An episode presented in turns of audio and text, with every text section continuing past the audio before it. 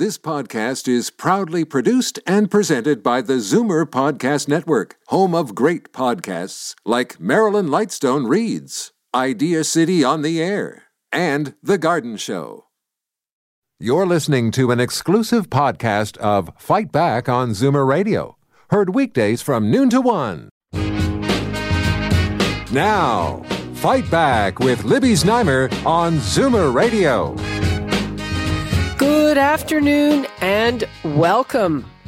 We are staring down the barrel of another lockdown. Those are words from Premier Doug Ford, who is apparently meeting with his cabinet to decide exactly what that means. He's promised to let us know tomorrow. And just minutes ago, there was word as you heard on Bob's News, that the province has hit the critical mark of 150 COVID-19 patients in its intensive care units. And that's the point where our hospitals have to begin canceling surgeries. So are you ready for more restrictions? Are you on side?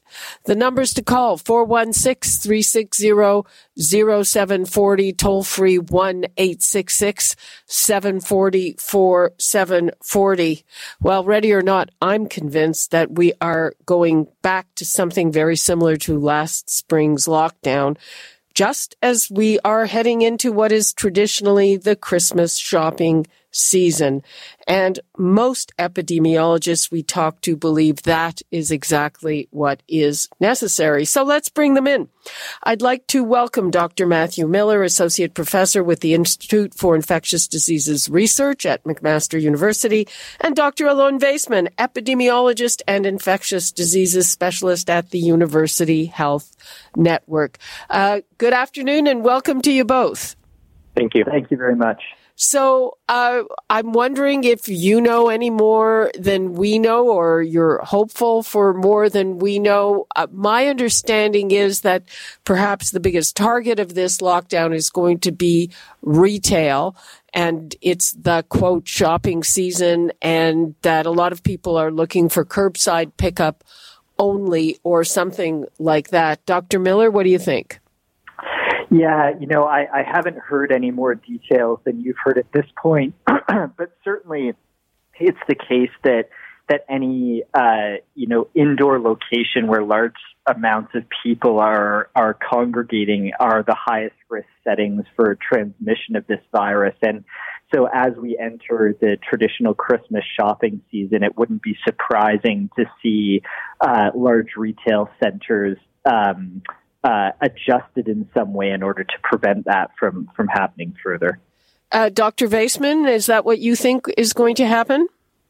Yeah, I think that makes sense. Is that uh, during the summertime and into the fall, likely, uh, you know, shopping centers are not a major source of transmission. But now that sh- Christmas shopping is going to become more of an issue, it makes sense to try to limit the number of people who are going to be in congregate settings there. We, we know from previous years especially because it's cold. People are, you know, huddled together in lines or in stores buying things. That's that's one area to think about when thinking about lo- locking things down over the next few weeks. Mm-hmm. Uh, and, uh, you know, I'm remembering the first part of the lockdown for a long time now. We've had restaurants operating uh, with takeout only and with patios, but they were shut down tight for a while. What do you think about that, Dr. Miller? Should restaurants be closed altogether? Well, I think that um, uh, still offering takeout is, is a safe way to allow restaurants to continue to operate. Um, certainly indoor eating is one of the most high risk settings we know because it's something that, that can't be can't be accomplished uh, with masks on, obviously, um, and so it, it, it's really unfortunate that we've we've come to this point and haven't been able to control transmission better because um, it's obviously it, no matter what going to have a major impact on these kinds of businesses. Uh, yeah, and uh, I'm wondering. I mean, shutting down retail, if that's what's going to happen to avoid the Christmas rush, is that going to take the numbers down or is that just going to prevent them for, from getting even higher than we're seeing them go now, Dr. Vaisman? Well, something like shopping is something, you know, if you think about what the alternative is to going into a store and doing your Christmas shopping, the alternative would be either curbside pickup or ordering online. So that, that specific thing may not promote alternative behaviors that are risky But the restaurants and bars, that kind of thing, you have to do that carefully with very careful messaging because that certainly does lead to alternatives that are risky. So if people are not going to bars and restaurants, are they going to alternatively be at home gathering with friends and family where there is zero control over what you do? There's no, you know, there's no mandate about or being able to reinforce masking or hand hygiene or distancing or anything like that. So I think when you when you re- when you install such restrictions, you just have to be very careful and message things very carefully about that. Well, it's it's a matter of whether people comply. Now we saw that we had, I, I think it was like a, a small dress rehearsal, Diwali, uh, last weekend, and there were a, a few instances of of people breaking the rules, they were charged. But the big question that everyone is asking now, because we've had little spikes after Thanksgiving and Halloween, Christmas, I mean, that's a big one. And frankly, I, I know of people who say, Hey, we're going to have our Christmas get together. We're not the problem. Yeah, yeah, I mean, unfortunately, I think that that is really short sighted. And, and to be quite frank, um, I think that in general, what is driving a large proportion of infections has been a people's, you know, general pandemic weariness and unwillingness to restrict uh, what we would consider to be probably more more frivolous frivolous indoor social gatherings. Um, and so, you know, we're we're in a bad spot right now, and and as was alluded to on the earlier news section, we're in a place where we're going to start to see um, uh, surgeries reduced uh, in hospitals, which which you know has a knock-on effect for for not just the pandemic, but people suffering from all kinds of other conditions who need medical care, and we need to be really cognizant of that and and vigilant. Um, because our own behavior is is what's ultimately going to change the direction of, of transmission. I'd, I'd, like to give the numbers out again. I'd really like to hear from people. Um, what kind of restrictions are you prepared for? Are you willing to accept? Uh, is the closing of retail with curbside pickup and, and online shopping, uh, is that an option? Is that a good idea to shut it down or is it unfair? What about restaurants, takeout? What do you think? What are you ready for? The numbers to call 416-360-0740, toll free 1-866-740-4740. Uh, what about there are some uh, sports facilities that are still open? I ask this quite selfishly. I hope I can keep playing tennis, but I'm not sure. Are they going to close that down? Uh, it's it's uh, yet to be seen what the actual uh, uh, measures are going to be until tomorrow, but I would imagine that for the sake of consistency, those kinds of places will be uh, closed as well. And you may say, well, that's not a very, there are some circumstances where that's not a very high risk behavior because people are distanced, maybe well aerated as well. But I think there is um, something to be said about consistency across the board for people, uh, for people to understand the, like the purpose of what's going on here, sort of the idea that everyone should be taking this seriously and there needs to be a temporary restriction in activities. You know, um, so. I, I do agree with you to a certain extent. I know there have been some city politicians like Joe Cressy who are saying that people are muzzled. I don't really see that. Um, and that we need more information. I, I think that part of the problem is too much information, too much conflicting information, and the information keeps changing, and I don't fault people for that. The circumstances are changing, but it, it confuses people. At the end of the day, they say, I'm just going to do what I think is best. Am I wrong? No, I mean, I think that there there is a barrage of information, and and unfortunately, um, we've reached a point in the, the current stage of the pandemic where some of the most useful information is the information we're not getting. And, and that information is, you know, really detailed contact tracing information about where the majority of, of um, transmission events are happening. Because when we're, when we have low levels of cases and can do detailed contact tracing, it allows us to be much more surgical in um, in where and how we um, initiate restrictions. But with case numbers as high as they are now, uh, that becomes really difficult to do, and as a result, uh, it, it, ends up calling for much more sweeping measures. I think, though, an, another really important point, of course, is that there is some balance to be achieved because you know, people, we, we have to be, you know, cognizant of, of human nature and, and people's pandemic weariness. And if we want compliance, it is going to be important that we give people outlets to, to engage in, in activities that are safe so that they don't end up engaging in, in the types of unsafe activities that we know are, are most likely to result in uh, continued transmission. Okay, I mean, you know what you say about the community transmission and the tracing. This is a, an example from someone I know. A friend of mine uh, tested positive. Now she doesn't know where she got it. She lives with a son who's in his twenties. And he ended up not even being tested. He's self isolating with her, but for a whole variety of reasons, they live in a condo. And if he was going to go to get a test. They would have had to like do some super cleaning to the elevators. And, uh, so, I mean, I would imagine that that's played out many, many times. And, and so we have no idea. Where does this come from? Yeah, that's, that's true that there could be people who just refuse to be tested or feel that it's too much of a hassle to be tested and then subsequently not isolate appropriately if they are exposed. And the other aspect of it is that when we look at this data from public health saying where where the infection came from. That exactly. relies on people uh, providing us, uh, you know, their their exposure history. Some people may not be uh, for, forthcoming with their exposure history, so there may lead to a gap in the data. And of course, there's lots of people who simply don't know because they because uh, there aren't enough people getting tested, enough people admitting to symptoms, enough people who uh, you know to be a confirmed contact. So that's where there's a large gap in the data with regards to where infections are coming from. Yeah, let's take a call from Barry in North York. Hi, Barry. Hi, how you doing? Fine. How are you?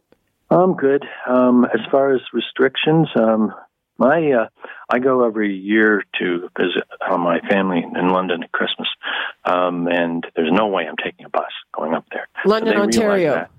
Beg pardon? London, Ontario. Yeah. They realize that and they're willing to come down and pick me up. But I was just talking to a friend the other day and said, with the cases going up in Ontario, it's just ridiculous. So I'm even thinking of saying, no, I'm sorry. I, I we'll do a Zoom Christmas. I just, I just don't feel right, even though London doesn't have a lot of cases, but don't need one to get it. And I'd like to be around for other Christmases. And we can do this. We can sacrifice now in order so that we can celebrate properly and everybody will be around to celebrate properly next year. Barry, uh, I think uh, you are doing exactly what people are recommending that people do, and and you have the right attitude. Uh, so I commend you. but, thank you. but uh, commendation coming uh, from me. I'm not sure what it's worth, but I think that uh, that's that's what the authorities are hoping people will decide. But you know, I'm not right. sure. I think it's it's separating the selfish people from the selfless people. Because if I wear my mask to protect you, and you wear your mask to protect me, that means if I don't wear a mask, I don't give a darn about you. Well, I don't know, Barry. Thank you for that. Okay. Have a wonderful day. Okay. Bye bye. Okay. Yeah, that's that's what everyone is hoping people will decide, right? Yeah, absolutely. I mean, this sort of um, long term view is is really what we need, but but it is something that I think is not so easy for for people to swallow, especially um, around something like the the winter holidays that are that are so steeped in tradition. But it's absolutely the type of long term view that that will you know help us get get through this uh, in the in the least painful way possible. There's something else I wanted to touch on. So a couple of days ago, we got a neighborhood breakdown, and it, it showed really shocking numbers uh, in places where we know that COVID is rampant, rampant. In places like Brampton, where the positivity rate is nearly twenty percent, and we know why people live in close quarters, and Mayor Patrick Brown made a very good point, and he said, "What good is a lockdown going to do? Part of the reason is that a lot of these people are essential workers. They're the people working in our healthcare settings. They're working in factories. They're they're uh, working in food service, and they're on public transit." and a lockdown is not going to lock them down. You know, what can we do about that? Yes, it is a good point that to some degree lockdowns may not address a specific cause of the infections. For example, if people are going to instead go to home and gather instead. But if you think about those individuals who are the frontline workers who are working in various areas, the more you can do to reduce congregation of people in public settings, including buses, including restaurants, including even hospitals and other settings, the less likely those individuals are going to be acquiring the infection. So it is challenging to deal with the infections that are acquired at home from multi generational homes and people living in close contact, but at least you can try to address what goes on outside the home so that those individuals are not less vulnerable in those settings. But but yeah okay but still i mean how do you get how do you climb down from from a, 19.6% or whatever it was positivity rate? Um, i mean is that going to do it? I mean, it certainly can't hurt, right? There's, you know, it's this is one of those problems that we have to avoid looking at as being so big as not knowing where to start. We have to start somewhere, and and by decreasing overall gatherings, um, it, it, certainly does have a have a measurable impact on those essential workers.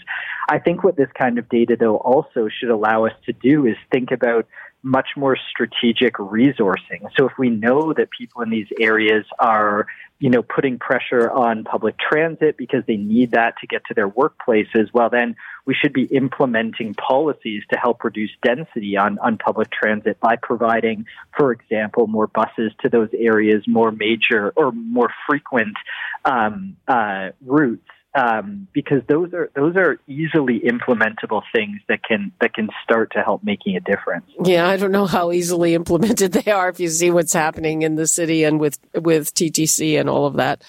But anyway, um, we are uh, basically out of time on this. I guess we just wait till tomorrow to see what happens.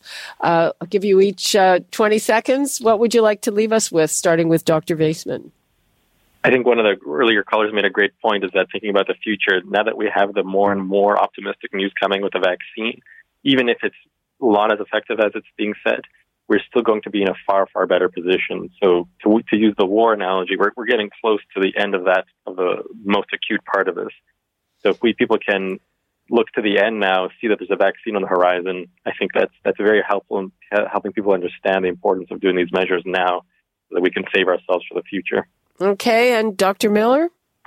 Yeah, I think that, you know, my major message is that the more individually disciplined we all are about limiting our contacts, the less necessity there will be for restrictions to be imposed at the governmental level. You know, nobody likes the idea of, of having, you know, the, the, the perception of their sort of liberties and freedoms impinged upon.